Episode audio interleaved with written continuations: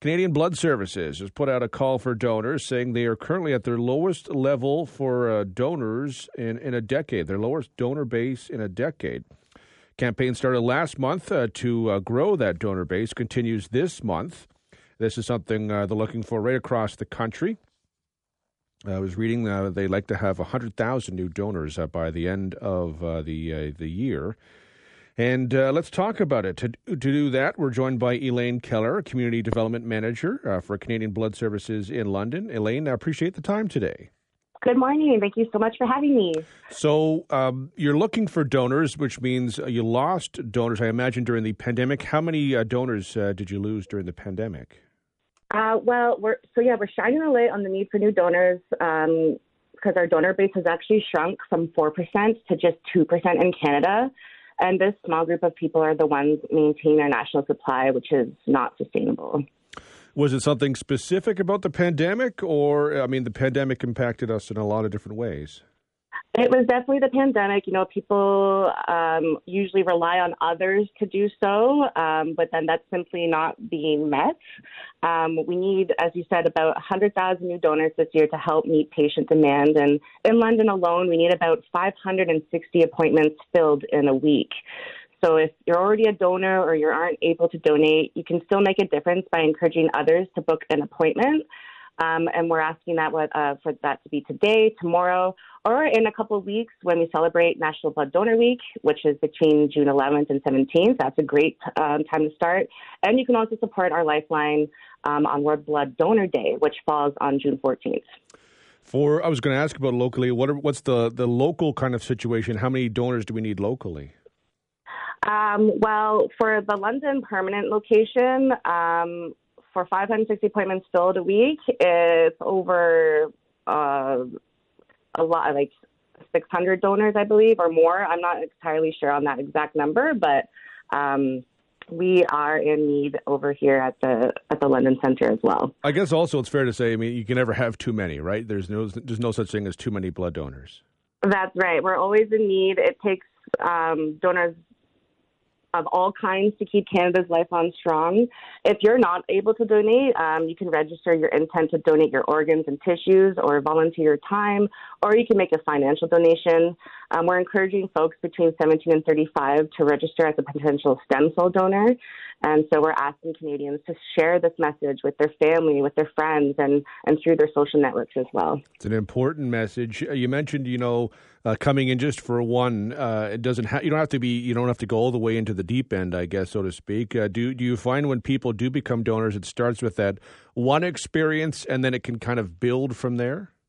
Exactly, and and that's all what it's about. We like to give our donors the greatest experience that they can have, in light of you know saving another person's life. So, right now we're actually um, looking for O negative blood donors. They're especially needed because this blood type is compatible with all others.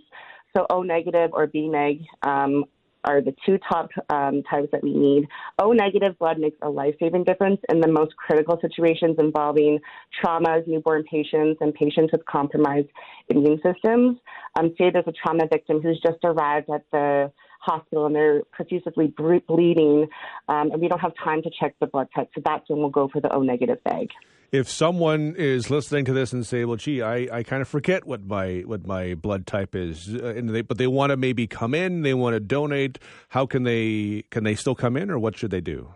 Yeah, so as as folks are in the screening process and they are able to donate, um, it's a few weeks after they will receive their official donor card, and that information will be on their profile at that point after it's gone through production and and um, through all the resources. So, on that note, like men can donate um, every 56 days, and females can donate every 84 days. So it doesn't have to be every six months or so. You can actually come every three months or every couple months.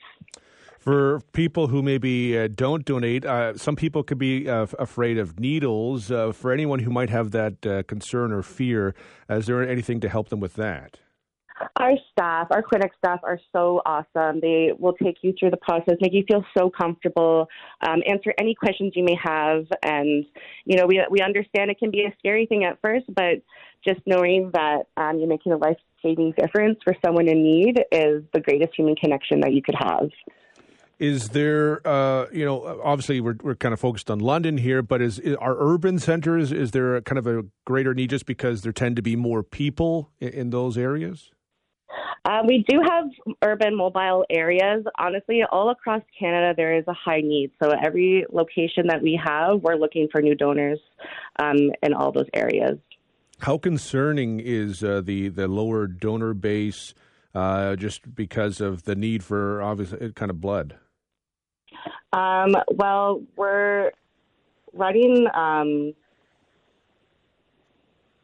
I'm sorry. I uh, we have a limited. Like the problem is that blood has a limited shelf life after collection.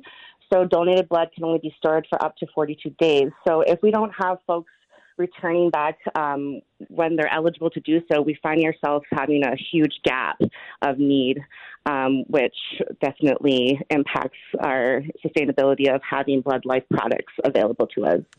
And if people would like um, to become a donor, more more information, where where can they get that?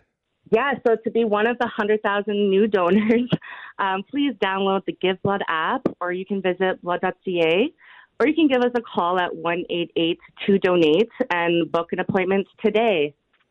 Uh, it's it's an important message, and I appreciate you coming on to, to share it today. Thank you very much. Thank you so much for having me. Take care. You as well. That's Elaine Keller. She is with uh, Canadian Blood Services London as their community development manager. Yeah, I mean uh, the uh, the call went out earlier. This has been something that started in May, continues in June and is uh, critically important, obviously. I mean, Elaine was just talking about how the shelf life isn't indefinite, right? About 40 days. Uh, so they are looking for 100,000 new donors across the country by the end of the year. During the course of the pandemic, they've seen a drop of 31,000 donors. Less than uh, 2% of the eligible Canadian donor base is actually donating. And it's an extremely small amount. Uh, it's keeping uh, Canada's lifeline going. So uh, if you are able, I would certainly recommend it. And in particular, uh, the O negative uh, blood types are in high demand. But um, B, B negative is also in demand uh, but only 7% of the Canadian, neg- uh, Canadian population has the O negative blood. That's the universal blood type and is commonly used in trauma and emergency situations, including times when a patient's blood type is not known. So, if, uh, if you've ever uh, thought about becoming a donor, uh, now is certainly a good time uh, to maybe give that some thought or just go in for um, one time and see if you like it, and, and maybe you go from there. Uh, oftentimes, people do go back again and again.